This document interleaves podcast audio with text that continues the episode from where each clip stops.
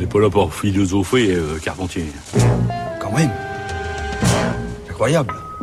Bonjour Géraldine. Bonjour Adèle, bonjour à toutes et à tous. Aujourd'hui, vous vous intéressez aux couvertures des livres de philosophie. Oui. Comment donner envie de lire de la philosophie? Eh bien, c'est la question que je me suis posée suite à un défi qui a tourné sur Twitter ces dernières semaines. Chaque jour, une personne invitée à le faire devait partager pendant 7 jours et sans commentaire la couverture d'un livre qu'elle a aimé. Peut-être l'avez-vous fait, je ne sais pas. Et Eh oui, et Philippe Rouillet aussi, je crois.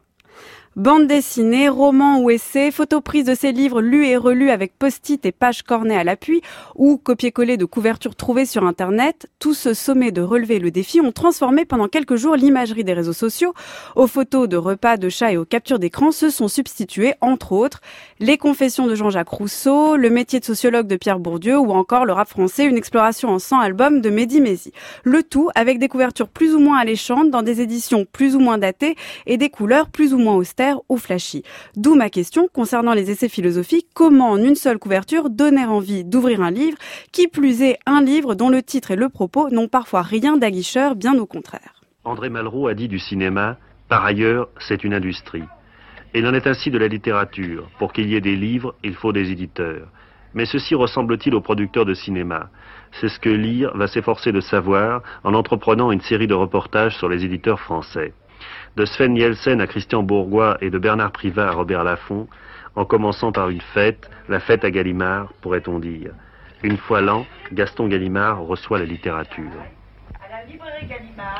Depuis 50 ans, la nouvelle revue française incarne, d'une certaine manière, la littérature. Sur la couverture blanche et rouge que Jean Schumberger a dessinée vers 1912, nous avons découvert Malraux et Sartre, Camus et Claudel, Genet, Michaud, Éluard, tant d'autres. Qu'est-ce qui vous donne envie de lire un livre de philosophie? J'imagine que c'est la question que se posent tous les éditeurs d'essais. Au-delà de faire découvrir des œuvres, des auteurs ou des pensées, au-delà d'un désir de transmission ou de participation à un patrimoine culturel, la question de donner envie d'ouvrir le livre que l'on a pris soin de publier semble bien sûr essentielle. Et j'imagine que chaque éditeur tente de se mettre dans la peau d'un lecteur à ce moment-là de la chaîne de production et que publier Sartre ou Camus, être Gallimard et avoir les moyens d'une maison d'édition reconnue ou avoir dans les mains un chef-d'œuvre conceptuel ne suffit pas toujours à assurer cette envie auprès du public. Mais la question en fait recouvre plusieurs aspects. Le premier aspect pourrait être celui du titre et de l'auteur. Bien s'il s'agit de la critique de la raison pure, rien à faire, Kant restera Kant et la critique la critique. Mais pour les plus récents et les philosophes moins connus, faut-il un titre imagé, aguicheur, voire racoleur, ou un titre qui dit ce qu'il en est? De manière générale, faut-il rendre sexy un livre au prix du sérieux que l'on attend de lui ou accorder le paraître sur l'être? Par exemple, si j'écris un texte sur l'herméneutique du sujet, comme Michel Foucault, devrais-je parier sur la lisibilité du propos ou le rendre attractif? Préférez-vous ouvrir un livre qui a pour titre l'herméneutique du sujet ou, plus aguicheur peut-être, le souci de soi? Alors certains ne choisissent pas, l'un devenant le sous-titre de l'autre.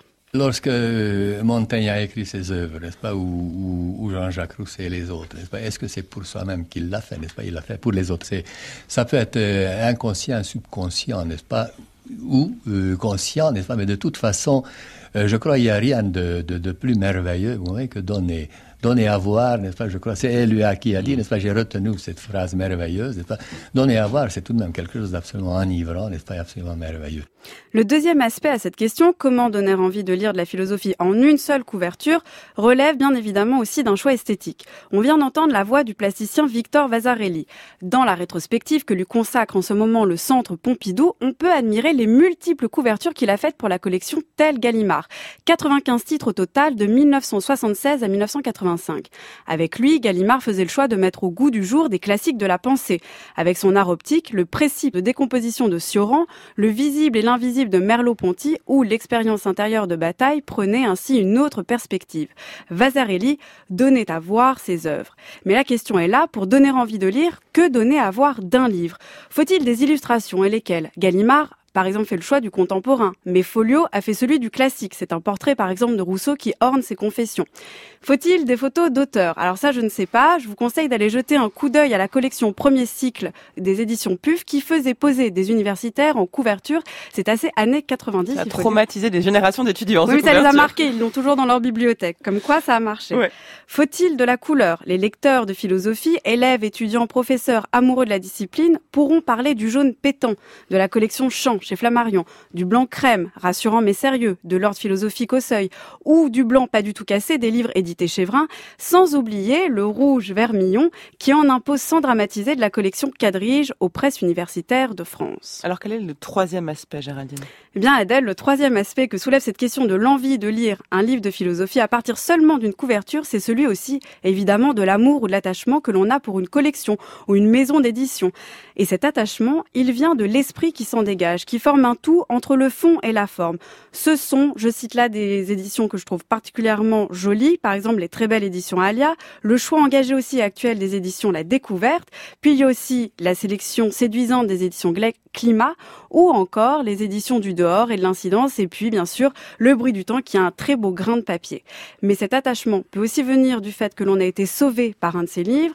Alors moi je vais en citer deux. Pour ma part, ce sont les Que sais-je et les Garnier Flammarion aux introductions essentielles. Et vous par exemple Adèle euh, Les livres de philosophie qui m'ont sauvé, les collections, ce sont les vocabulaires ellipses. J'ai passé toutes mes études à essayer de les apprendre par cœur. Aujourd'hui, j'en reçois les auteurs, c'est assez agréable. Ils ne les connaissent pas par cœur eux-mêmes d'ailleurs. Alors Géraldine, vous nous conseillez de lire des livres en particulier, tous les ouvrages de ben, philo en fait Je vous conseille de lire, de regarder euh, sur le site, sur la page Journal de la philo, on va mettre plusieurs choix de couverture. Vous pourrez nous dire euh, celles qui on vous peut organiser un vote sur Twitter. Exactement. Merci Géraldine, votre chronique est à réécouter en ligne sur le site du Journal de la philo.